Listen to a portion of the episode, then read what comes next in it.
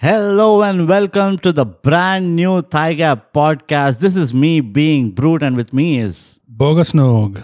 Bogus. Did you observe? I have used the word brand Yeah. because Thigh Gap is already a brand. Oh, yeah. It's a huge brand, and it's been so long. Mm.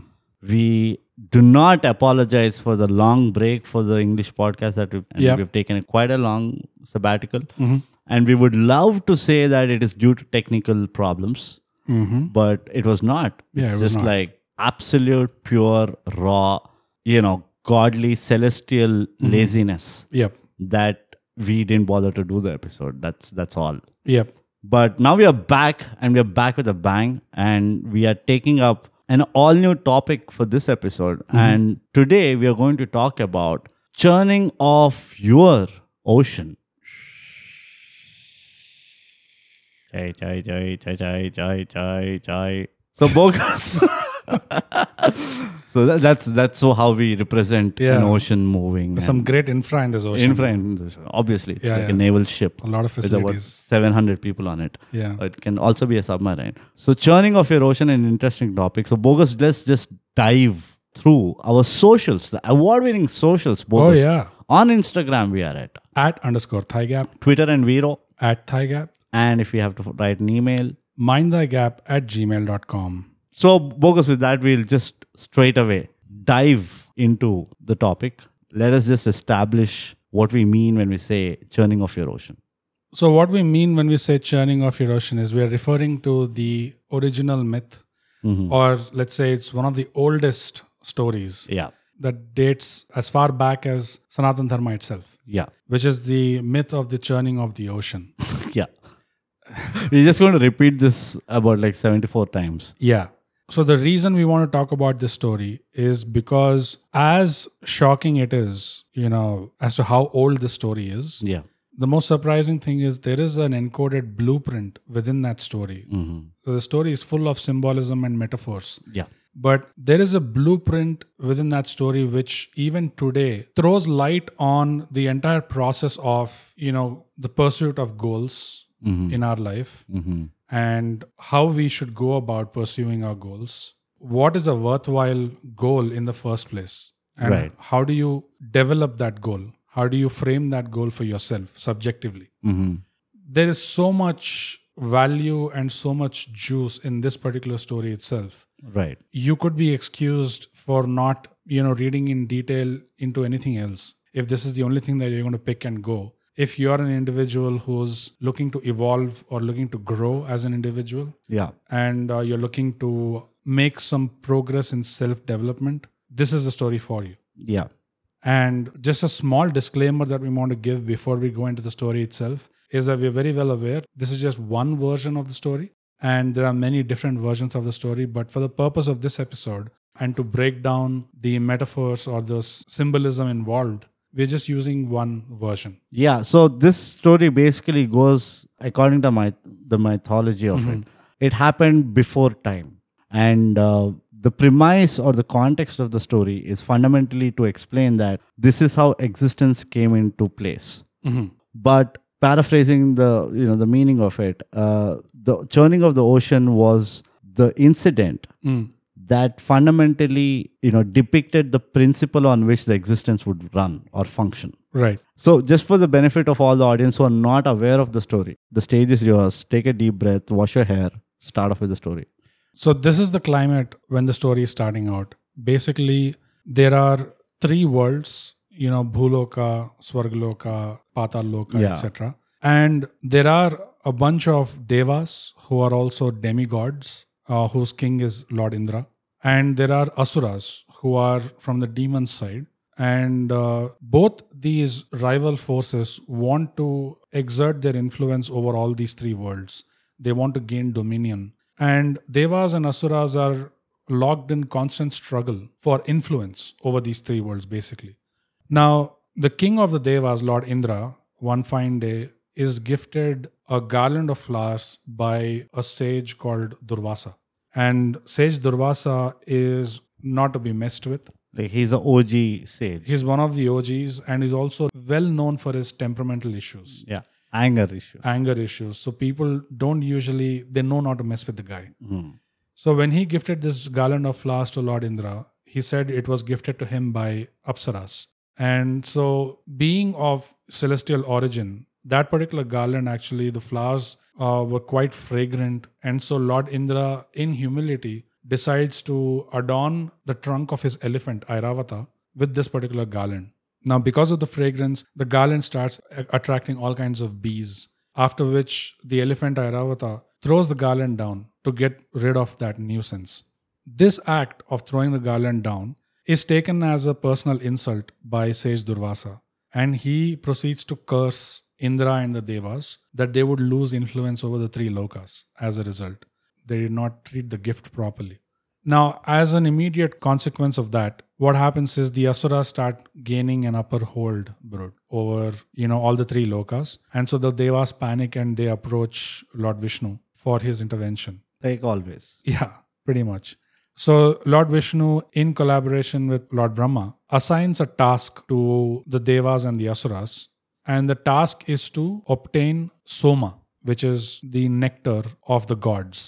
Yeah, and it's also paraphrased as the nectar of immortality. Yeah. Amrut. Yeah.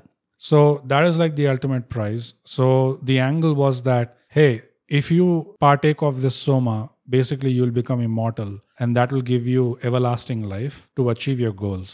But the task had one particular condition that the devas and the asuras had to work together to churn the ocean of milk, which is called Kshirasagara. You need to churn the ocean of milk to get the Amrut out. Basically, that was the condition. The other condition was Devas and Asuras have to work together, otherwise, they would not be able to achieve this task. Now, in order to churn the ocean, the Devas uh, and the Asuras sought the help of the snake Vasuki, who was the king of snakes and who was known to adorn Shiva's head Yeah. uh, they asked for his help because uh, they needed a rope to basically churn. And the caveat was that even King Vasuki would be able to partake of the soma once it is generated. So then they also needed something to churn with. So a piece of uh, the mountain Meru is broken off and it's called Mandara. Hmm. So they have Vasuki coiled around this spike so that they can turn it from either direction to churn the ocean. However, they also needed some kind of a stable base at the bottom uh, that can hold the mountain up, Mount Mandara, while they're churning it. And at this point, Lord Vishnu takes the form of a tortoise Yeah. and goes at the base of the Mount Mandara so that these people can then churn and you know the process can get underway basically.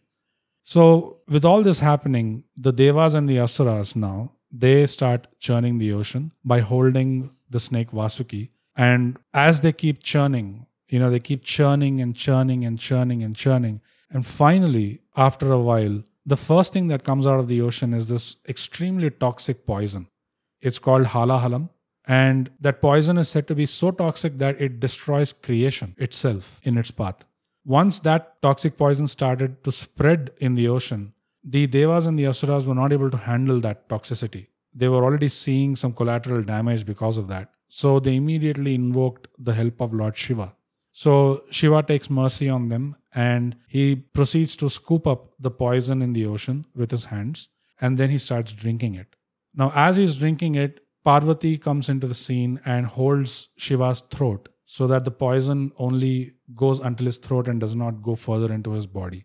And that's where his throat becomes blue because of the poison. And that's where Shiva gets the name Nilakanta from, which is blue throat. So now that Shiva has intervened and taken care of the poison, the Devas and the Asuras continue churning because their ultimate goal is Soma. So as they churn and keep churning and keep churning, now new things start to come out of the ocean. But this is not the nectar. These are rare, precious gems, wealth beyond imagination. And this causes some distraction among the devas and the asuras. Like some of the devas, some of the asuras immediately start, you know, pursuing this particular wealth that is generated. But you know, that is still not the end goal. Soma is what is required. So devas and the asuras continue churning. And ultimately, after all this happens, Soma comes out of the ocean. As soon as the nectar comes out of the ocean, now the devas and the asuras get into a frantic rush to be the first ones to get their hands on Soma because they don't trust each other. and they both want you know soma first so that they can get the advantage now as this is happening devas also go back to lord vishnu because at the beginning they had the same concern lord vishnu if you say you will give an equal share of the soma to everyone involved that includes asuras also then that defeats our purpose you know that causes concern for us so lord vishnu reassures them at the beginning itself that don't worry i'll manage the situation in such a way that only you the devas will get the nectar and the asuras will not so keeping that promise in mind the devas go back to lord vishnu panicked again to help and intervene with this situation where asuras are now gunning for soma so lord vishnu takes the form of mohini who is known to be an enchantress and full of charm and guile so when she starts dancing in front of the asuras, they get distracted. And taking advantage of that distraction, the devas get their hand on the nectar first and then they partake of it. And that's how they gain uh, an upper edge over the asuras and then they regain dominion over the three lokas. And that's basically the story of the churning of the ocean. Quite elaborate, bogus. And I think you definitely have added an element of boredom Mhm. into the actually exciting story. Yeah. But nevertheless, it's for a purpose. Yeah. So I have a simple question, bogus. Yeah. Why did we choose this story? I'm sure there are a lot of mythological stories. okay? Yeah. So why this story specifically? Why? Why are we doing this? Why? Yeah. That, that is the million dollar question, really, because. Billion dollar question. Million is nothing nowadays. because you know being in india we're not short of stories Not at all. and we're not short of grand stories Yeah. we have many of them each grander than the other but for some reason bro this story the Hmm. churning of the ocean it is something that refuses to go away you know From in, where? in the sense that you have a kurukshetra Yeah. you know you have a ramayana Mm-hmm. you have a ravana and what happened there Right. you have all these epic uh, situations and epic storylines. Despite all that, Yeah. this story never seems to lose its visibility. It's also it has a parallel in like Viking culture. Like they have a similar you know story about something like this, which only gives you a clue about how old this really is. Is it the Epic of Gilgamesh? no, it's not. No, Uh, Gilgamesh is like Noah's Ark. Yeah. That's the parallel. And the minute you have mythologies that match somehow, Mm-hmm. you know, across cultures, that kind of gives you a clue about how old those cultures probably are. For example, the concept of Saptarishis, Mm. seven people, Yeah. originating civilization, this exists across. Yeah. right? Even in the Sumerian culture. in Norse mythology, Sumerian mythology, uh, Egyptian mythology, Yeah. everywhere you have seven people. the seven magicians, they're depicted different ways. Even the Aztecs and the Incas Yeah. and the Mayans, you know, the South American, Yeah. they have the same thing. So that gives you a clue about how old this story is. That is the one thing that sticks out about this story. That is one of the things. Mm-hmm. The other thing that sticks out about the story is just the dramatics involved the scale. the scale of this you know Yeah. it's insane to comprehend the other thing that sticks out about this is The Mount Meru. randomly wrote a few years back Mm-hmm. i was traveling to a certain destination for which i had to have a layover at thailand Mm-hmm. suvarnabhumi airport Mm-hmm. i'm walking around i've crossed security everything and i'm walking around uh, in the lobbies of that suvarnabhumi airport the long walkways right and what do i see to my shock like in the middle there's like shopping malls all over Right. and there's these long walkways and in the middle there's this long art installation Mm-hmm. and it's made up of this paper mache plaster of paris kind of thing Yeah. it is the churning of the ocean Hmm. in suvarnabhumi airport Right. you know like if you wanted to choose like we know thailand has some influence uh, Right. of hinduism and all that Right. uh, but majority what you see is you know garuda statues or indra or rama sita Right. this is what you usually come across but in the airport all of a sudden i come across an entire huge installation Hmm. you have to walk across it Right. and it is the entire scene of the churning of the ocean that they Is this the made. one scene or it's like all the different parts of it? it's like you know the mountain is in the middle Uh huh. and the snake is coiling around Right. and the snake is the length of the entire thing. Got it. So there's devas till the end, Right. and then there's asuras till this end. Right. The scale that they built it, Hmm. it was not some special occasion or anything like that. out of nowhere randomly i see this in the airport you know and that just tells me that the genius of the storytellers right for them not only to come up with a story with plot elements if you can call it that that you can never forget because of the scale Right.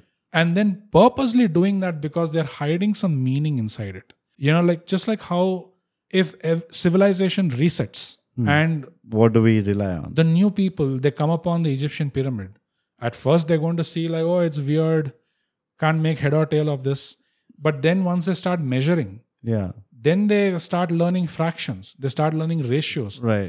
they learn the distance between the earth to the moon and the sun Right. because all of that is encoded within that pyramid Right. and its dimensions in a similar way our guys back then they encoded the formula for you know like the purpose of life or what is the journey going to be when a man starts to embark on a journey of self development or self realization or a project that they have or a goal that they have and they want to achieve that goal Ikigai. yeah, and not just what that process is going to be, How it's going to be. how it's going to be, and what traps, What it takes. what it takes, and where you might fail also. Right. You know, they're clearly showing you a blueprint that, hey, this is the pattern of the process going to be. If you know this beforehand, it can actually help you a lot navigating that uh, uncertainty that a lot of guys in our society, especially, go through in their mid to late 20s. That's what, you know, I have in my mind subjectively when I use the word churn, right? Yeah. because for me personally my mid to late 20s was where it was very uncomfortable for me because i Fat issues. i found it so hard to make sense of like who am i as an individual Hmm. and what do i want to do with my life where am i going because i had been sleepwalking through my life until then Right. just mimicking and reacting to the external world Yeah. but not bothering about what's going on inside and what do I want to do really? Who am I really? And once I started that exploration, you know, of figuring out what my purpose could be, what could I do, what do I want from my life ultimately, I soon found that that process was horribly inconvenient. It was unpleasant through and through Right. and it just kept getting worse and worse and worse. But after having experienced the value of that process and what you get at the end of it, and then realizing what this story was actually about. Hmm. So I did not know about the story and the secrets and all that beforehand. I came to know it afterwards. Hmm. But then I was able to correlate with my experience, you know, and even though I could not use it as an advantage beforehand, what that tells me is first of all, it validates, you know, whatever happened Hmm. because it fits with that pattern. And then it tells me that the next time you're looking to grow, because growth is a never ending process, right? The next time, the next step you want to take in your personal growth, you might go through the same thing again. Yeah. So, knowing the story is giving so much reassurance that, hey, it's going to be shit, but it is worthwhile. And now that you know or you've been through it, the next time you do it, even while it's happening, you can be unfazed and you can still go through to your goal because you know what the you know what the formula is basically. Yeah. So what this story achieves is nothing short of what the Egyptian pyramids achieve in the amount of secret knowledge that they are encoding or mimifying into it basically. my experience with this story and why I feel it's important is it's the fundamental principle Yeah. of existence and like the story itself says. So if you just look at the premise of how the story came into existence or why the story happened, all the elements which are a part of the story, the devas, the asuras, Shiva and the snake and the ocean itself, etc. They are the depiction of our existence Yeah. consistently Yeah. Mm-hmm. right and we thrive through this existence so how do we correlate that to us individually Today, in today's time, in yeah. today's time and the thing that you said that this is the one which stands out though we have so many stories the background for me it was very obvious from the word go Mm-hmm. obviously there were few people who were mentoring me going through this kind of literature Mm-hmm. and they said see you need to remember one thing this story happened even before time itself existed which is why you will not hear how long they've pulled they've churned the ocean Right. which is why you would not hear what were the celestial positions what are the astronomical positions the fact is because this happened before time itself And for all you care, time might have been a byproduct of this particular story. Right. Time in its own nature will have this quality, Mhm. right? So everything that came after time will eventually have this process, or if you call this principle, you will have this principle in it. Which is why, for me, it is the blueprint, the original principle on which our existence has been built on. You cannot take this uh, out of picture. Yeah. You can't tell the story out of context. Yeah. It makes sense in any bloody context. Yeah. And the sad part, personally, again, it's a subjective opinion, is why isn't this story ingrained into the educational system? Yeah. If this can be something that has been ingrained into anyone at a very early age, and I'm just talking about the Indian society because it's an Indian literature. Yeah. And if there is some kind of correlation done, if some kind of abridgment done, Yeah. and it is added into the educational curriculum, Mhm. that is when i feel there is a lot more clarity of direction and you know all the malice that we go through during teenage and adolescence and Yeah. all that i won't say that it will abolish that No. but it will ease it up Yeah. right which is why thigh gap has to do the duty of all the other people who are not doing the duty which is Yeah. Say the things that are unsaid. yeah say the things that are unsaid exactly so that's the take of both of us individually and collectively as to why we feel this story has to be what do you call reignited i am Yeah. not getting a word but like re-emphasized Yeah. Yeah. uh, to the com- Reiterated. reiterated right Yeah. reiterated to the common audience so even if you have not gone through it right at least the very fact that such a story exists and i'm sure everybody would have heard of this in some form or the other but we really like push people to go have a decent read about it whatever version you get your hands on Yeah. go through it because fundamentally the principle didn't change no matter the version of the story maybe the nitty gritty is here and there the detailing the names and stuff like that Yeah. but the overall principle is always intact so any version of the story if you get a chance then go for it and read it the point that you made earlier about the fact that this story should actually be integrated into our education system yeah you're not the first person i'm hearing it from is it nehru also no uh, unfortunately not did i touch on a soft nerve there please tell me it is jackie shroff i have a good friend in australia who used to work here in hyderabad and you know he already got married and he had a kid and uh, apologies to him then he condolences Yeah, because he was at a dead end job and he did not like, you know, what he was doing. He figured that he wanted to take his family and their security to the next level. yeah So he decided that he would go to Australia on his own, um, quit his job, uh, save up some money, and then go to Australia on his own and try to make things work there, get a job somehow, you know, get a house so that he can get his wife and child there. yeah So he went with just one year worth of savings, etc. And he just landed there without a plan, without you know anything, just the intent. And he went through some real, real hardships. Mm. Um, and to say that would be an understatement because uh, I don't want to go into detail, but he you already explained his family's tree it was a So- it was a dog's life, a dog's existence. You Yeah. know, it was so bad that he had to go some days without food. hopeless so that basically that phase he described it as being rock bottom for him yeah um, he felt like uh, he did not know whether he did the right thing or not now going back to india and doing a reset was also almost impossible an even more painful prospect you know ultimately he came out of all that and he managed to make it work for himself get his family and now recently when he was here and when he was describing to me and i just told him about the story the churning of the ocean yeah and I told him this is exactly what it sounds like you went through. And uh, he was shocked yeah when he heard that because he was like, he said exactly the same thing that you said. Why the fuck don't they cover this in our education system? because then the secret will be out and also then there will be one less episode for thigh gap i feel Because he was like, had I known this before, you know, it might have definitely helped me. yeah you, could Because have, you, you would make peace with the situation yeah, because now that I have come out of it successfully, we can sit back and talk and reminisce and all that. yeah But back then I had no luxury. When I was deep down in the pits, anything could have happened.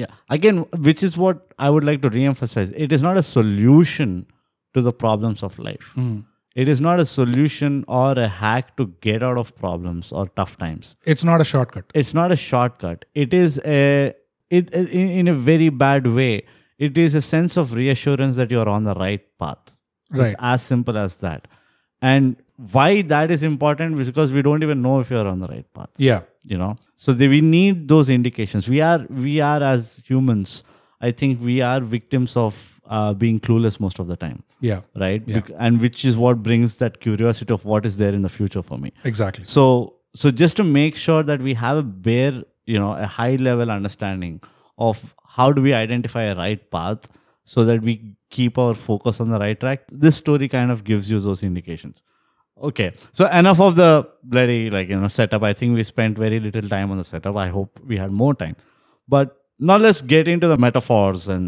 symbolisms of the story bogus Yeah. so I'm going to pick up the first piece itself, Yeah. right? Indra getting the gift from the sage, The garland. Yeah. the garland, and I'm not going to go through the whole story, just touching upon it. Gives the garland and adorns it onto his elephant, and the garland is top brass, A-level stuff. So Yeah. it has attracted all kinds of honeybees or whatever, and it irritated the elephant. So elephant threw the garland on top, and now he's cursed, saying that how can you disrespect my gift? yeah. So now, what is the symbolism or what is the takeaway? So the subjective takeaway of that, how it translates to today's life is if you can look at that as a metaphor for wasted talent. Fantastic phrase. One of my favorite phrase. So if you were born with like all of us are, Yeah. we are born with some latent abilities. We notice from childhood that certain things come more easier to us than other people. Vice versa also applies where certain things are more easier for them than for you. And you notice this disparity very early on. So, all of us, when we know that there are certain talents that we have innately, are we doing anything with those talents? Are those talents finding any sort of imp- uh, expression at all? Or are they lying dormant on their way to be dead? That is the question. Is there any talent which is wasted in you as an individual?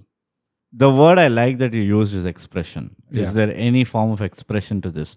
And I completely agree with that. Uh, the biggest problem for us not feeling content or fulfilled on a day to day basis, I'm not saying like at the end of the day, is I think we don't get a chance to connect with ourselves. The other way I interpret this is, uh, like you said, yes, we are all gifted in one way or the other.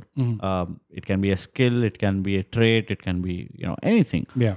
And most often than not, you will realize about them pretty early, Yeah. right? And then you're obviously lost in the chaos Rat of race. yeah, the rat race or the chaos of you know your surroundings and all. But at the end of the day, if you can somehow give it some expression, Mm. right? And when what we mean, and I, I'm speaking on your behalf because we already discussed this, what we mean by expression is is there any way you are executing that skill?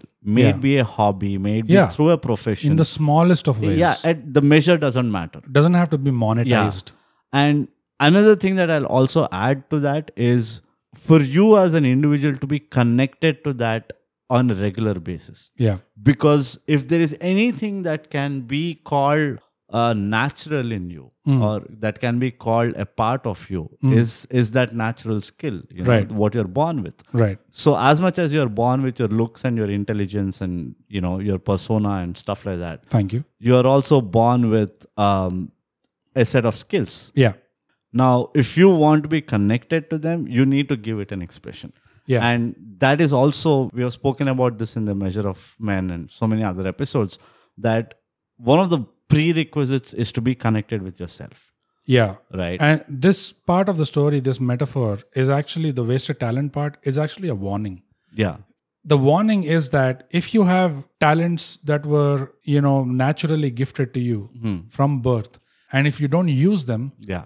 this story seems to be hinting that there is a consequence that comes with Absolutely. that. so that is something that we need to be careful about Yeah. That's that's the depiction that we take out of it. yeah yeah right that if you don't respect your talent and if you don't embrace your talent yeah then there is going to be a price tag you will and pay a price yeah and it is inevitable yes so so yeah so that's that's a great start first of all it's something to keep in mind yeah because this is for me this is a controllable yeah you know you it's in your hands very much so yes that what you will do with what your skill is and anybody asking the question like maybe i don't know what my natural skill is and all like that means that either you're not hearing to people around you properly or you're not hearing to yourself so you already know what the problem where Yeah, you need yeah. to start You're with. not observing. yeah and you you have the idea of what to start with so that's about it okay now there is a curse indra is now become mortal or lost all the power and the idea is to churn the ocean churn the ocean till you get somras and you know that's the goal and the crux here is there are two teams who are fighting for it Yeah. and you need to work in a synergy Yeah. Hmm. you can't work independently now let's take a pause and break down this focus The condition, the fact that they had to put a condition that the devas and the asuras had to work together, yeah otherwise it was not going to happen.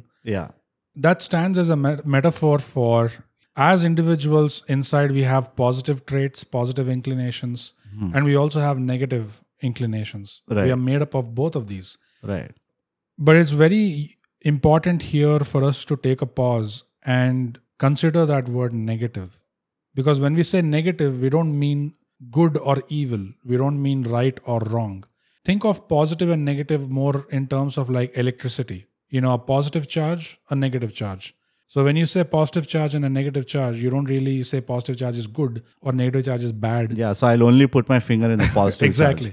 That's how I'll get positive energy. Exactly. You want to get that battery to work, you need to engage both polarities Yeah. of that battery, basically.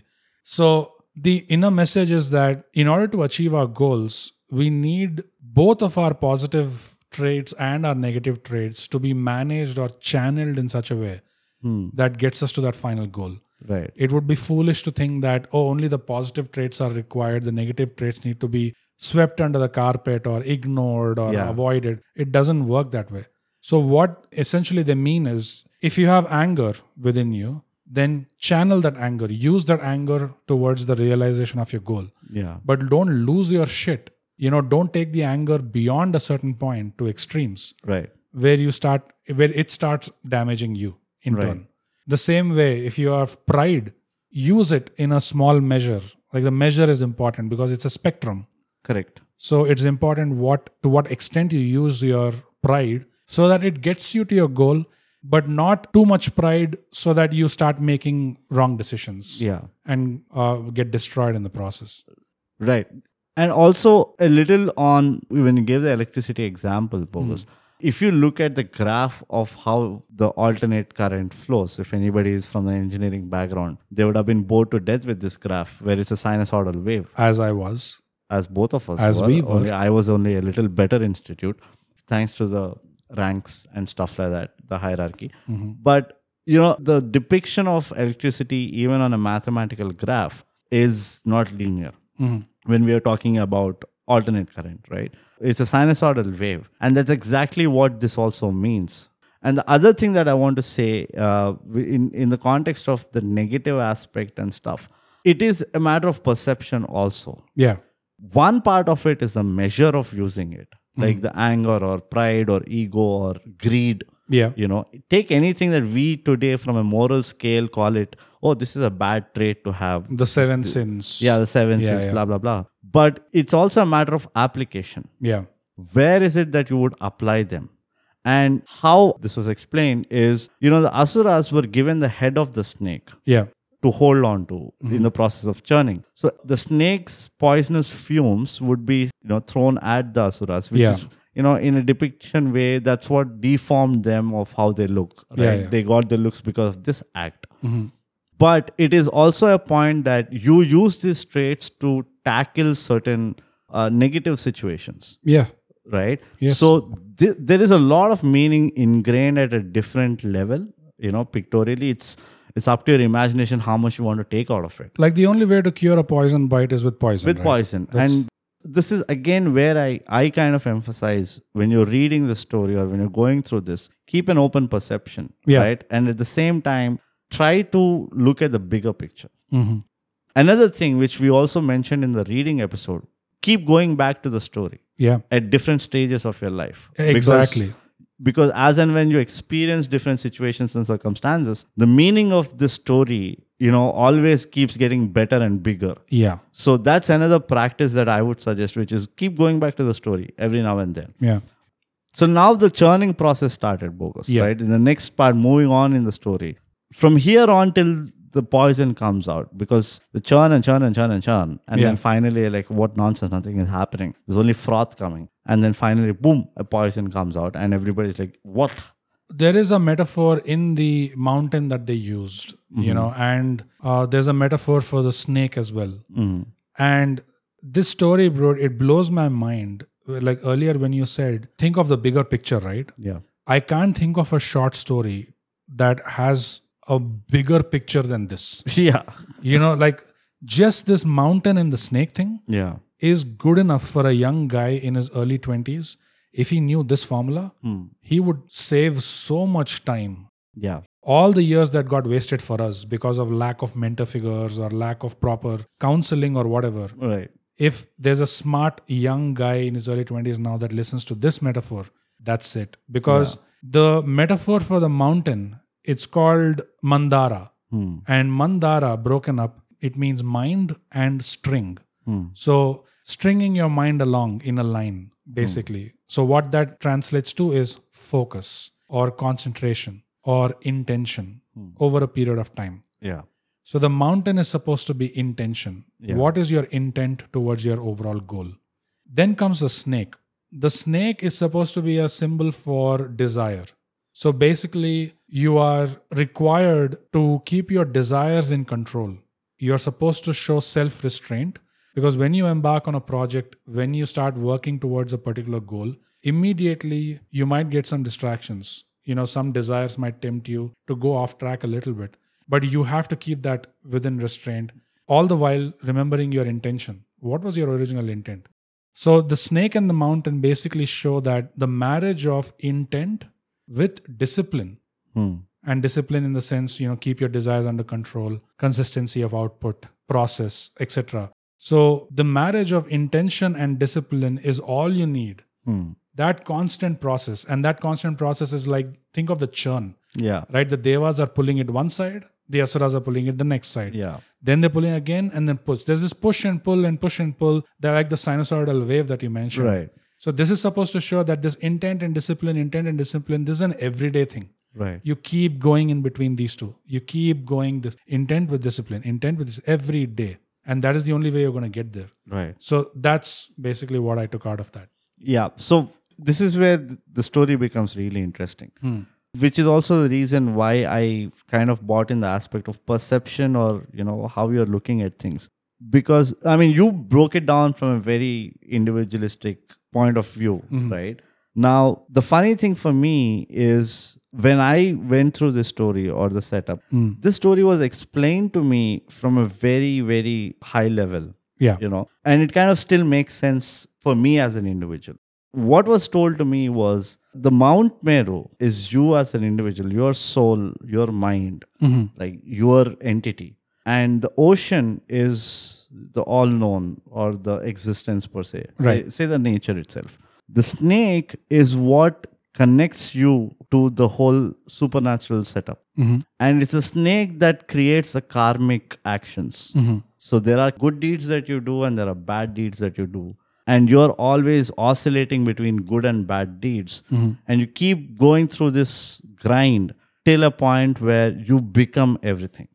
Right? When the somras comes and you know the action stops, like the concept of moksha or enlightenment. Right. Right. And why this is also important uh, for me is it kind of gives an inner purpose for me it's not just a superficial or it's not a practical sense but it also kind of pinches your spiritual aspect Okay. if you're if you're able to like that i'm not saying it's compulsion but for me subjectively you kind of see the coded messages in everything else also Yeah. so you take the same kind of setup and put it in a tree or in a park you kind of start seeing the bigger picture through them Right. and like one of the things that is always there is you if you have the art of observing and you know being gullible Hmm. you can learn anything and everything about the universe or yourself through everything around you yeah art of observing without judging with, without judging, right? Yeah. So, and this is the infra that we are born with or we play with. This is the rules of engagement from a hardware perspective. So, if you understand that blueprint or the wireframe of how we are, and you know, just to give it a pictorial depiction, and then kind of use fractality into everything, like take this kind of thing and try to apply in whatever you can make sense of, then you see that connect. And why I say that is important is for me, that is the only way you can develop certain traits like empathy, like compassion. And you can either internalize those things to yourself or you can apply it on others. yeah so brute uh, first of all i want to say you used the word fractality there Yeah. So I just want to um, shout out to our listeners. If you want us to go more into that particular word or that concept, what we mean by fractality or fractal design, write to us, let us know, and we'll do it. Yeah. Yeah, i- it's a us, whole it's a topic, huge topic. uh, in itself, and that also helps to decode a lot of you know things, symbols, etc. Yeah. But uh, the other thing I wanted to say was your interpretation of the mountain and the snake, etc. That just goes to underline the greatness of the story for yeah me exactly. and the greatness of the storytellers. Right. Because if you want to take a spiritual or purely spiritual interpretation, it is available for you Yeah. and it still holds true. It still makes sense. Yeah. If you want to take a purely practical interpretation out of it, that is also still available for you. Correct. And the reason why these two work at the same time is the brilliance of our school of thought or our philosophy, which is in order to achieve the final self actualization or whatever, Yeah. you can either follow the spiritual path or you can follow the complete practical The dharmic path, the path. Yeah. practical or aspect. you can even achieve it through practical tasks Right. but by doing them in the right spirit and Correct. doing them in the right way so that is again the fractality of you know The story. the The story story itself. and- Yeah. ex- exactly it's so brilliant but yeah and that's the reason i wanted to give the other side of perspective like my perspective also because these are not just two aspects there is so much more you can interpret from the story yeah so it's kind of an example that if in between two people there are two versions of you know interpretation put 10 people in the room and tell the story it is very highly possible that there can be 10 interpretations they might take something else out of it yeah, and not just that all of them can be true yeah they can be equally true or right Yeah. right and that's the that's why the story becomes all the more important and which is why it should be in the bloody educational curriculum yeah now moving on to the next phase which is the third part of the story which is okay they've churned and churned Mm. they've got the setup right the mechanics is right the first output is poison and the deadliest poison it's it is like dude it's cobra thai yeah and then uh, they don't know how to deal with this because this is the first technical success they got, which is basically they got some product Some out of output, it. yeah. some output out of it, and they're like, "Whoa, this is not what we thought it would come." yeah So now Shiva comes down and he says, Guys, don't worry. Let me handle this. He gulps down the poison and kind of holds it in his throat. Mm-hmm. Now okay, they, everybody's like, Let's move on and start churning again. Hmm. Now, this part is a very crucial part. It's actually the bigger part of the story. yeah yeah This is the time where the story kind of steps away from the basic activity of churning the ocean and kind of focuses a little more on how Shiva deals with the poison, yeah right? again from the practical interpretation let's look at the poison coming out first and this is no normal poison in the description it's said that this is the most toxic poison to exist Yeah. it is poisonous enough to delete creation basically Yeah. everything that it's touching it is completely it can negate them. dele- negating completely Yeah.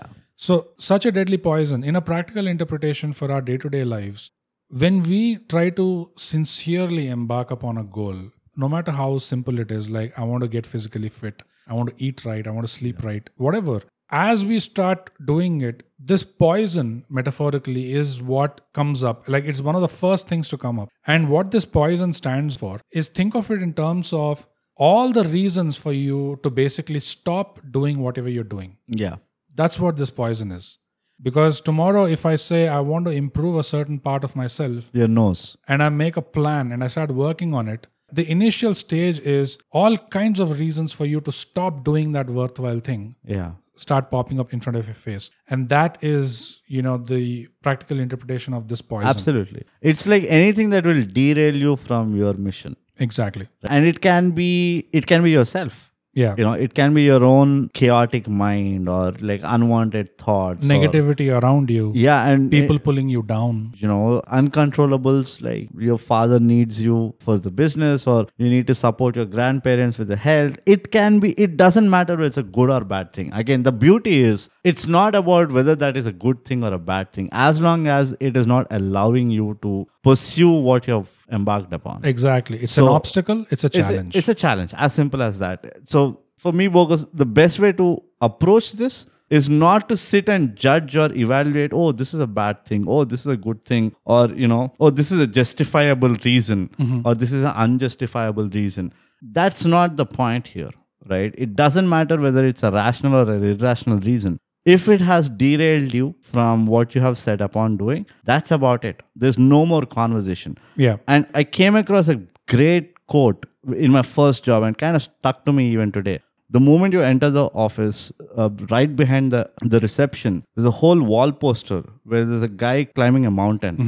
And then it's written that there are two things in life reasons and result. And in the next wall, this guy doesn't have legs and he's already peaked the mountain, right? He has like amputated legs and all. right The next thing that is written is reasons don't matter okay you know and this is exactly i mean it directly correlates with that like the poison is something that you should overlook Hmm. and move forward and hope that somebody will help you out yeah then bro there is the matter of shiva entering the scene exactly Now, in a practical interpretation, again, this is like the saying that we keep hearing when the student is ready, the Yeah. master will appear correct like how i came into your life in your dreams. So, no i never came in my dreams but i came into your life no, no, that also in your dreams. stop being vulgar bogus for once Right. So, this phase of, you know, where the poison comes out, this is like in practical interpretation, it is rock bottom. When you start working towards something, yeah things just get more and more negative, things probably get more and more discouraging. yeah You know- discouraging is a good word Yeah. negative i wouldn't say but yeah discouraging you're facing challenges and obstacles Yeah. like you said they don't have to be good or bad yeah they're just obstacles as simple as that that's it so as we keep going through that then we enter this phase of doubt you know am i ever going to make it to what i wanted to do right am i even on the right path like you know am i even worth it you know uh, am i good enough all this your stuff confidence takes a hit yeah and everything a lot of people actually do give up at Right. this stage right the poison coming out yeah and for the people who continue to persevere through that stage you know because like they say courage is not the absence of fear yeah it is management of fear correct right so when you have these self doubts when you go through these dark phases which in the west they have a term for it called the dark night of the soul basically when you're why most can't they just say batman of the soul so much more colloquial when you're most challenged you know and that's what they call the dark night of the soul so for the people who continue to persevere through that phase because of the faith or belief they have in the goal in its worth etc that is when the master or a mentor yeah or someone would appear who is far more experienced and far more knowledgeable than you are wise wise than you are word is wise and they help you relieve your burden a little bit yeah with the benefit of their knowledge or they help you navigate the obstacle yeah in this case for me how i look at it shiva fundamentally helped them navigate through that just obstacle. facilitated correct yeah right so that is the juice of the matter that he didn't come and say oh you wanted soma yeah just a sec and he didn't just I pop have, it out I just had it all the time. Like, I Exactly. was just waiting for you to ask. yeah he did not do home delivery No, he no, just no spoon facilitated feeding. no spoon feeding and at all. that's another big big bloody takeaway Yeah. that there is no spoon feeding you know the world doesn't meet you halfway yeah you need to go through the grind there is no exception all the successful people or anybody you take yeah and if you can just forget about the glitter glamour of what they've achieved Yeah. and look deeper you know you will see what is it that it takes to actually achieve something and it's not about the measure of how much you have achieved but at least to achieve something yeah so yeah, so Shiva in this case, the depiction that we take is that when you have come to a point where metaphorically you've hit rock bottom, then there is always a helping hand which will pull you up. And once again, there is no shape, size, or form of how that help will come. yeah but it fundamentally definitely gives you a feeling that okay i am kind of getting somewhere now you still don't know where but you get that feeling okay i'm not down anymore i'm kind of getting up from here Yeah. Yeah. so now Shiva has handled the first obstacle. The beautiful thing is bogus. It's not just about this aspect, Yeah. which is why I emphasized earlier that this is one of the pivotal points of the story where the focus goes away from the churning and it kind of goes into detail about how Shiva has handled the poison also. Yeah. Yeah. Now that is beautiful writing. It's probably my favorite part. Yeah, it's it's it's fantastic. The whole aspect of moving away from the main plot to a side plot, that again is I think intentionally done Oh, yeah. because there is again some decoding to be done even in Yeah, that yeah, side yeah. story. The greatest thing about that is so, in their darkest hour, Mhm. the master appeared Yeah. and relieved them of that burden by swallowing that deadliest poison. Correct. And then that poison is held so that it just stays in the throat and it doesn't go further below that. Yeah. In colloquial terms, Brood, we keep stressing upon the importance of, you know, reaction versus response. This is something that we've mentioned in previous episodes also Multiple times. multiple times where you know imagine a colloquial situation where you're among a group of friends or you know in a social gathering and somebody takes a shot at you in public among people you know whose opinions you value and so they've taken a shot at you they've done something confrontational and now it is upon you to handle that situation do you lash out immediately like do you react immediately or are you aware enough that you don't need to react immediately that's not your only option Hmm. you can also take your time to consider a more potent or a more strategized successful response Right. there is this character, uh, a fictional character in a book by Ayn Rand. The book Yeah. is called Fountainhead. A lot of idealistic young Yeah. people Stop. Don't read that. uh, generally read that book. Uh, but there is one character trait. The protagonist is called Howard Rourke, and he's an architect. And he's a guy who likes to, who has a moral code about whatever he does, and he likes to do things in a pure way, and he doesn't like compromising on his values. But like the story goes, like this churning of the ocean goes, also, the minute he starts to try something, he gets all kinds of opposition. People who rather want to make a quick buck, they want Yeah. to take the shortcut, etc., which this guy does not want to do. So, because of that, they are scheming against him and they are causing him some collateral damage. Right. So someone close to him asks him, How come this doesn't affect you? You know, these people are doing so many things to make your life a living hell, but it doesn't seem to phase you or affect you at all. What he says is, It does affect me. It does affect me, but I don't let it affect me beyond a certain point Yeah. because there's no sense in that. It doesn't make any sense to allow them to affect me beyond a certain point. Yeah. That's a very strong point which correlates with this holding the poison in the throat, which is all of us human beings are made up of this reptilian reflex that is built into our system. The reflex that we have is because of predators, etc. in olden days. How we Process of evolved. evolution. Yeah, it's process of evolution. So we have an immediate reflex reaction, uh, which we cannot control. You know, if I threw something at you without thinking, without Yeah. crossing, you would duck, I throw something bigger at you. and I duck. Yeah, You know, no, without even thinking. Yeah. But I throw it very fast. I still duck. So Super fast.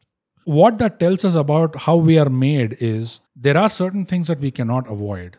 If you look at these contemporary motivational speakers or influencers, etc., when they talk about this stuff, they usually say, "Don't let the negativity get to you." Uh, if you read comments, don't let it affect you. You should never let it bother you, or you should never let someone offend you. Unfortunately, that's the wrong. Not just wrong; it is unachievable almost because we are not made that way there is no way to escape the sting. If someone says something insulting, and if it is really, you know, potent, Yeah. then You're you- bound to get affected. you're bound to get stung. not just that the other way of looking at it is even if you are able to avoid it or a bunch of times it will get to you Yeah. And Shiva taking the poison in and holding it in his throat, which means taking it in to a certain extent, but not beyond that. right That's what it means. So, because we don't seem to know any better when we are stuck in situations like that, we think we have to go with our reflex response. But that's not really the only option you have. There's a better option. You can give it some time if you want, and you can choose your response on your terms. where it has an even more you know potent impact where the punch lands even harder but basically if you give in to your reflex response then you're giving into the chaos of it all you're Right. giving into the uncertainty you have very little agency now you have very little control over how things are going to pan out Yeah. so that kind of take a pause, take two seconds, consider what just happened and respond accordingly. That kind of mindset, it doesn't come easy, it doesn't come without practice, and it takes a whole lot of time to even realize. You know, it takes years to realize that this is actually how I should be doing things. Yeah. And often you're too late to You're do too late. something about it. You're too late. unless you know the story. The way I look at it is twofold, focus. One is, you know, face your challenges. The solution is not to run away. Yeah. Right? The f- solution is to persevere. Yeah. Right. Like continue what you're going at it and take everything in your stride. If you're strong enough, it can only damage you so much. Right. The other thing is similar to how you, you know, the horror uh, example that you mentioned. One of the things I came across is when you are pursuing something which means something to you, Yeah. don't be afraid to be challenged Yes. because you will be You will be. right the thing that you need to learn is like the same concept of courage don't be afraid to be challenged that is also a form of courage right Yeah. and now that you're not afraid of being challenged don't try to win the challenger don't try to disprove the challenger just acknowledge the challenge and then you take what you want out of it and then go forward there is no winning or losing against the challenger just because somebody questions you doesn't mean that now you have to sit and prove yourself right or prove the other person wrong Yeah. the fact that somebody is challenging you is an indication that you're doing something right. Take it to that point and forget about the remaining debate. It's Yeah. not even a debate. It's not even a conversation for you. It's just an indicator for you that, okay, somebody sees that I am worth challenging because I'm threatening something or like, you know, I am doing something right Mm. which is again what i connect in the whole the reason for us doing is is this is what we don't know when we are going through that grind right we don't know the what are the right signals Yeah. we don't know what are the indicators that we are on the right path Yeah. so this whole episode of shiva coming and saying don't worry i'll handle it is a huge thing and the other aspect is when you face your challenge once again help will come Yeah. because Provided you keep going. provided you keep going and Yeah. provided you know you're smart enough about it and it again is told in how the moon comes and sits on shiva's head because to cool him down and the ganga flows snake comes and coils around him right. all these things so help can come in any shape size and form it might not necessarily come from the source that you anticipate Yeah. so keep yourself open Yes. and keep moving forward that's the takeaway now great so they keep churning the ocean yep. and now the real juice comes. Hmm. All the while, it's just been obvious dangers, obvious hardships. Yep. But this is the next level of hardship, which is the gems coming out, the powerful stones coming out, Treasures. there are treasures coming out, wealth, glitter, glamour. But the somras hasn't come out yet. Yeah. Yeah. Now, this is a different angle of hardship. This is yeah, And this is probably the hardest. exactly that's right? exactly This is what the I was going to hardest say. form. Yeah, So, have you ever experienced this bogus? Let me give it a twist. Have you ever experienced this form of hardship? so let's go into the interpretation first, like because you know the reason why we say it's a hardship is because in the story itself, Hmm. the emanation of wealth caused some distraction. Correct. Some asuras or some devas did pursue Yeah. that particular wealth for selfish reasons. Right. Have I ever experienced this in a smaller scale? I can't remember actually. Like off the bat on a corporate scale, I think a lot of people come across this. yeah. That one big deal. Oh, I That can. would I do. remember, bro. So obviously, I always pro. You know what I do, bogus? I sow seeds, So and I then I can't explain. I had an opportunity to grow my career Yeah. a few years back, but that would mean I had to leave Hyderabad Mm. and I'd have to travel the country. And I kind of had already this seed of Thigh Gap and you know what I wanted to do with Thigh Gap. With your skill and talent, sitting in one place. So I knew I had a latent knowing that if I take this offer, I was already working the job to build up a capital and save money for you know a venture like Thigh Gap. So, in a way, it would have made sense to take up the offer because I'll get more money and hey, You'll build more capital. more faster. capital, more savings. Yeah. But I kind of knew that I was fooling myself. Like, I would be fooling myself if I went with that direction Right. because the minute I changed a city, then I'd have to handle this so many other distractions like finding a house, managing my food, and all that. Yeah.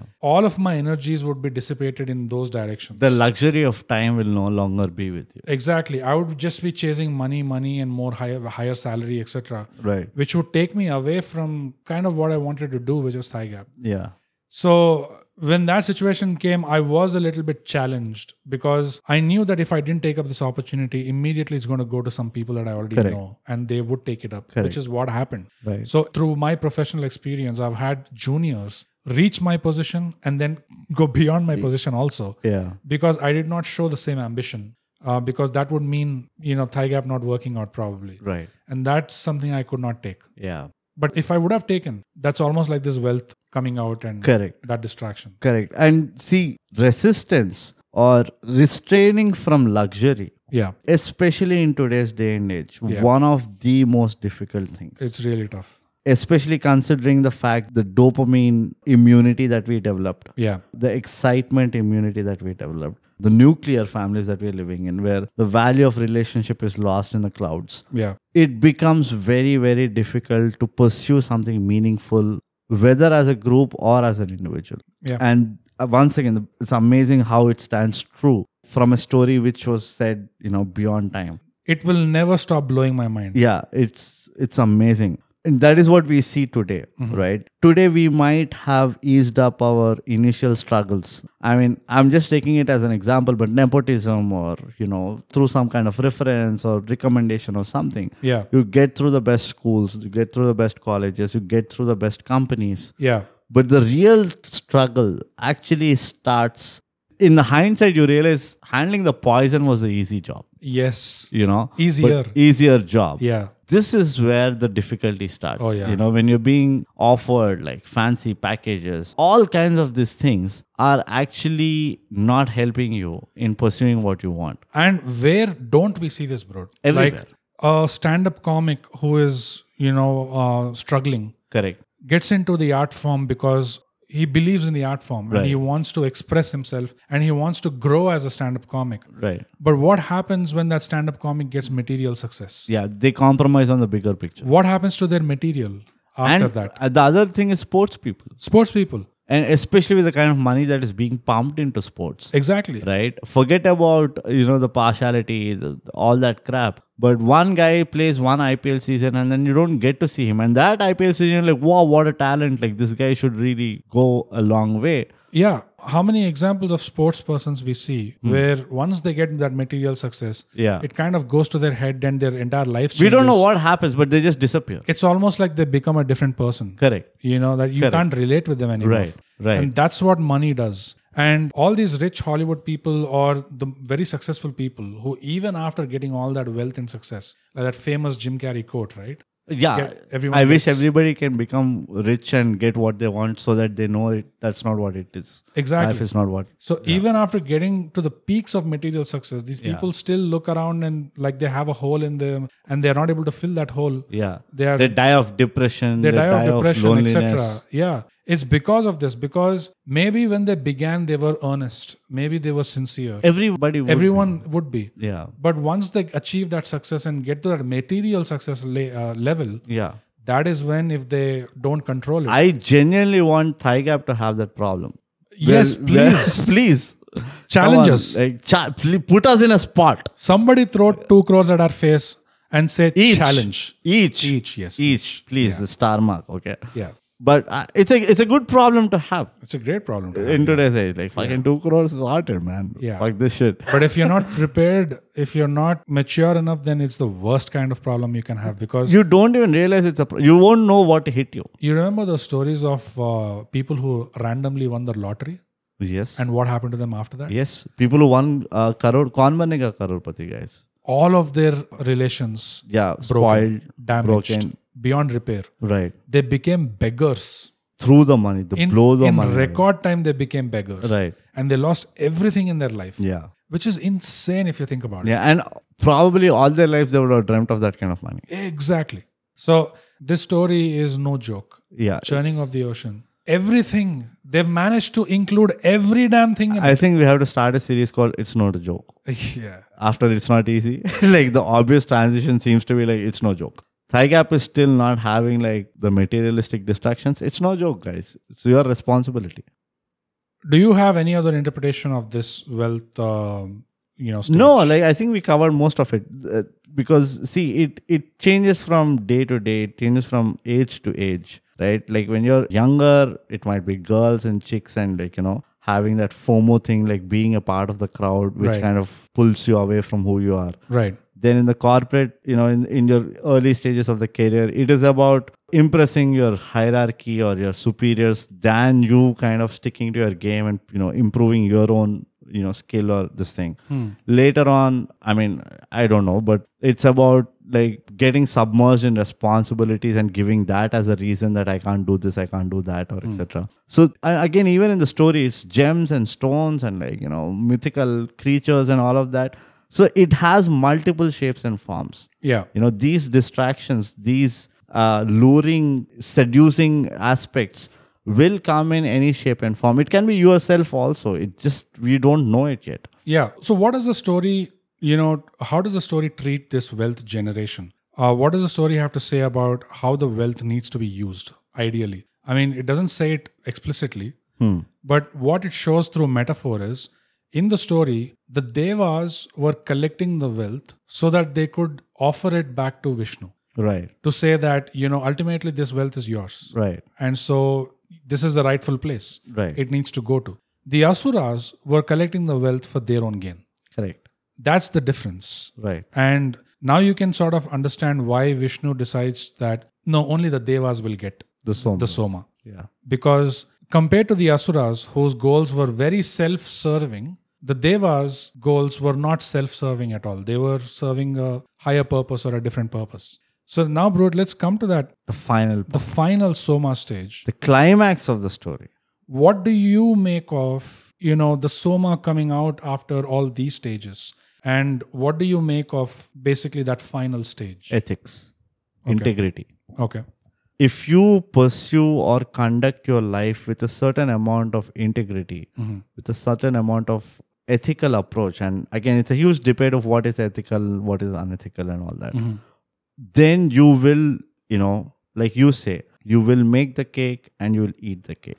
yes that's the final you know that's how i read the climax where you know when vishnu takes the form of mohini and the story goes that he is now dancing to the tune uh, it's kind of a celebration that oh you know finally you guys have achieved the somras so it's kind of a party he conducts and all that and he carries two jugs one with water or basic some non soma and one jug with soma and every time and he's the one who's serving it to both the parties and when Right. he's serving it to the devas he's serving the soma and for the others they're it's a serving decoy the decoy yeah right and um that for me is a way of looking at the person who genuinely has leveraged the best of his qualities i'm not saying the negative traits are positive the best of his qualities to make a worthwhile impact for himself and in turn for others around him which comprises of integrity to what he does which comprises of compassion about his own people or you know the overall people who are in a part of his journey rather Yeah. if you can do that and if that is what they were they were able to achieve Hmm. that is when you become eligible to actually eat the cake that you made yes yeah And in, in my subjective interpretation i correlate this final stage of the story of the soma with purpose Hmm. in life. And this, I think, is the most important part of the story because even though it comes last, Hmm. it is actually with this purpose that the story began. correct The story began for Soma, right and this is the thing that comes out in the very end. right So, what I'm trying to say by that is without a purpose, well thought out purpose, well considered purpose beforehand, whatever plans we make, whatever goals we uh, make for ourselves, they probably are not well directioned. or know- do we say uh, well articulated? well articulated, well directioned. Uh, it's haphazard. Yeah. You know, in it's all gajibuji. Yeah, it's it's like castles in the sky. Yeah. But if you start with a well thought out and well considered purpose, that North Star is what keeps us on track throughout our journey. Right. So the soma coming out at the, at the end, why is that the nectar? Why is that the amrut? Metaphorically speaking, that is purpose and that is the end of all desires. You know, basically the fulfillment that you get. I was about to go with that. Yeah. Yeah, the contentment or fulfillment that you get with soma. That is exactly what these rich people are crying about. Like, how come I've earned so much money? I still have a hole. I still have a wife Why- who's cribbing about it. Exactly. Why am I still depressed? Why am I still playing alimony? why don't i get you know what i really wanted Why haven't I subscribed to Thigh Gap still? exactly uh, we see this happening with content creators also who start off you know people love them and they have the love of the people and they get to millions and millions of subscribers but then you see the personality starts to Deter. yeah a little Shaky. shaky a little bit Yeah. and then because of the wealth distraction or whatever we don't see them reaching the point where we thought they would which is the soma you know so the point of the story is that sense of happiness fulfillment that everyone is chasing that comes from some element of selflessness in your actions or in your goal some element of selflessness because that's why they took great care to mention that the devas went after the wealth only to return it back to vishnu and that, in terms of wealth management, what that is telling in the story is wealth generation by itself is nothing wrong. There's nothing wrong with it. Yeah. But it's also important to have a sense of detachment from that. You don't let that get to your head. You know, it was never yours to begin with. It has to be treated with a level of indifference. Yes, indifference. And this is something I can't even remember how many episodes back we talked about this. Yeah. In the Human Trials number five episode, actually, where we talked about wealth. Check it out. Um, And share. yeah. So We are, we are looking to one side of the wall as the people sitting. Like both of us, like yeah, check it out. Yeah, sure.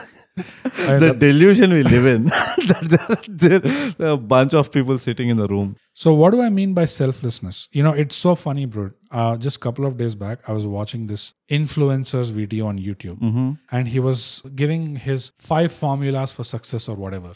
Okay, uh, abridged version because every year he does this. Five formulas of success. Keep changing. He keep changing. One of the formulas he talked about was do some kind of uh, charity.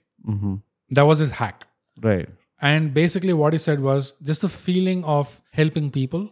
That is what gives you that, you know, contentment or fulfillment. Right. There is some very real juice there. Uh-huh. The minute you actually do something compassionate or kind to other people, immediately you Get some. you get something from it. Right. So that was his, you know, version. Hmm. But coming back to this story, what they talk about in service, my interpretation is it has to have some element of selflessness. That's it. It's not about charity. It's not about annadanam, vastradanam. You donate clothes, you donate. It's not just that. That is very cookie cutter kind of version of it. But imagine if you cared about one particular thing. Let's say it was photography Mm-hmm. and you wanted to study the art of photography with full earnest and you wanted to put your own stamp on it you wanted to explore new uh, unexplored territories you know in photography through your own eyes and your own perspective when you go into th- it with such a pure intent and when you integrate discipline with that and when you're actually exploring and growing yourself and growing the medium of photography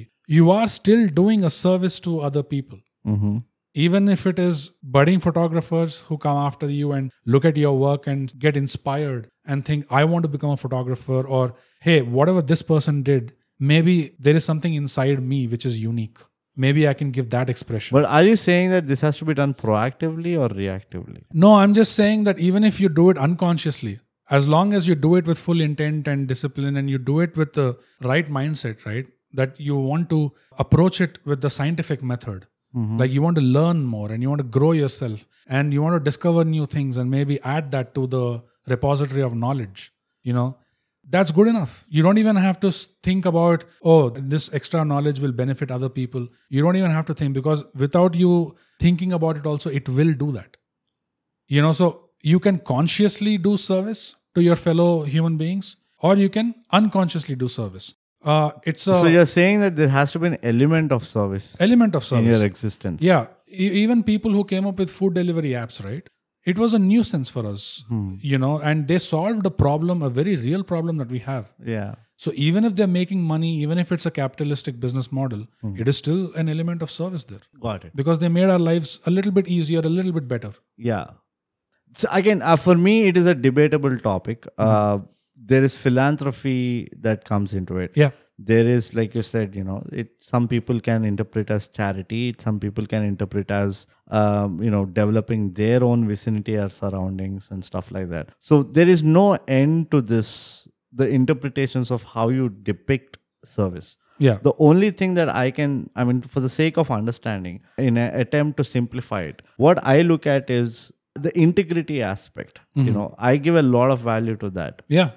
The reason I say integrity is that is the only way where you can be true to yourself. That's what Which keeps you is- grounded. Correct. And if you go through the journey of this aspect, like dealing the poison, dealing all these distractions and stuff, the only thing that you can do it with is integrity, which is pure. Mm. Now, why I add compassion to it is even the Asuras had integrity, Yes. but they didn't have compassion. That's how I look at it. And what I mean by compassion in a very simple term is, and it also kind of encompasses the humility part of it, the humility part of it, which is when, like, if anybody comes and knocks at your door, right, and you treat them without any judgment. You Yeah. know, I think that's my only simplest way of compassion. It's not about whether you call them a black person or a white person or a rich guy or a poor guy, Hmm. but you treat them without any judgment. And that for me is the easiest definition I can give of compassion. I can't go deep into like, oh, you have to love everybody, all that. I, ca- I can't. Yeah, Like, yeah. I don't get it. I don't, I can't say it. Empathy, empathy, I don't infuse anything of that. As long as if I treat you the same way I treat someone else, that for me is compassion. And I'm not treating you because you're a good person or a rich person. I'm treating you because you're a person itself. Right. You exist. So imagine that where you know you club it with integrity. And that's a huge differentiator. And I think even if you read the literature that followed this story, there is a recurring emphasis given to compassion more than anything else. Which is why I feel that's a differentiator you know whether you're successful you're not successful and also it is quite a you know a twisted concept to actually execute Okay. right so which is why i look at it that way that in itself covers the service aspect of it for me Okay. right again it's a very subjective thing uh, i don't differentiate service away from compassion i think the act of compassion itself is a service one way or the other and it can be again interpreted and broken down into Oh multiple yeah, yeah. different ways There's many ways of doing service. yeah And there's a Thai Gap example uh, as well. There's a couple where you- we have the Telugu podcast and we have the English podcast. Correct. The Telugu podcast is pure entertainment. It's catching on like wildfire.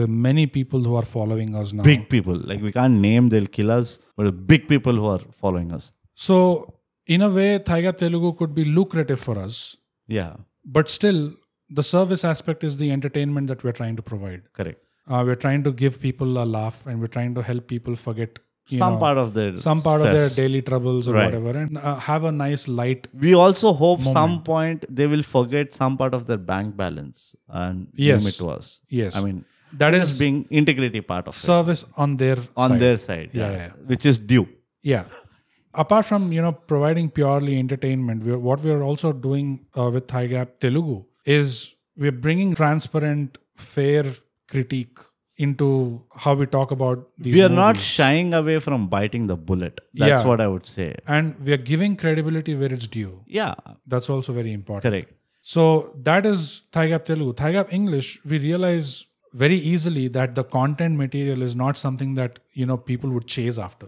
correct It is not popcorn entertainment. yeah So we don't bother about the numbers of this English podcast because it has a completely different purpose. And when you choose that purpose, expecting a lot of followers, a lot of big, big numbers is foolish. correct The purpose of this English podcast is completely different. we have a decent measure of the mileage Yeah.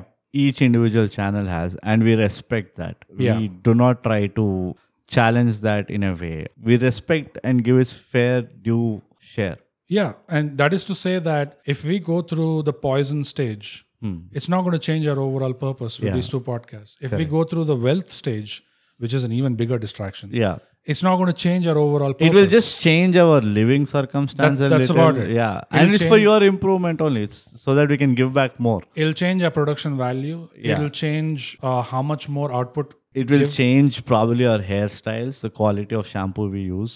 and it could also change you know how we help out other budding creators Yeah. in the future. Yeah. If if they want our help, that is. Yeah. So, you know, that's the kind of service that is inculcated in this. The reason why I brought that up is because the fact that we are aware of our purpose beforehand, Hmm. that is what makes it easier for us to navigate all this bullshit that might come our way. Yeah. It will still be horrible when we are down, deep and down in the middle of it, when we're going through it, but it won't be the end of the world. You know, it won't We be. know that I'm still kind of not sure if we know where we are, what our North Star is. You know, we just come do our job and go back. As long as we don't get the paycheck, Mm, we don't know if we're in the right path. Don't don't digress or don't distract our audience from contributing their part of the service to us bogus. No, no. Why do you always have to like make it so philosophical?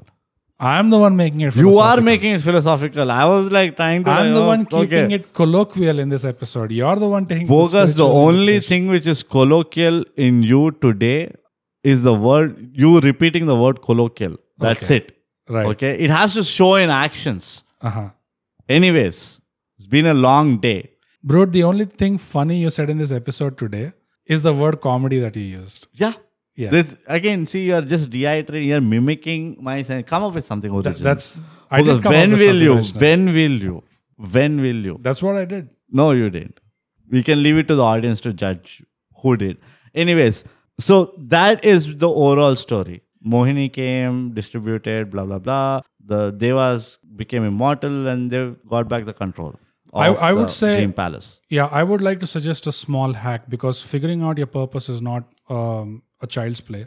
It's not easy. Purpose, it's not easy. We've already Purpose is done not that easy. part. We have done it. We have done This churning of the episode, uh, Churning, churning of the episode was really long. this churning of the ocean story, bro, incorporates how many topics that we've covered. It incorporates integrity. It incorporates Purpose. process, purpose, creativity. yeah. It just goes Conflict. on and on. The list, yeah, it just Yeah. goes on and on. Yeah. Uh, even measure of man, Measure of man. measure Integrity. Oh, you already said. Of man. Yeah. Now who's called Boundaries. Who? Yeah. Boundaries. Boundaries. Come on.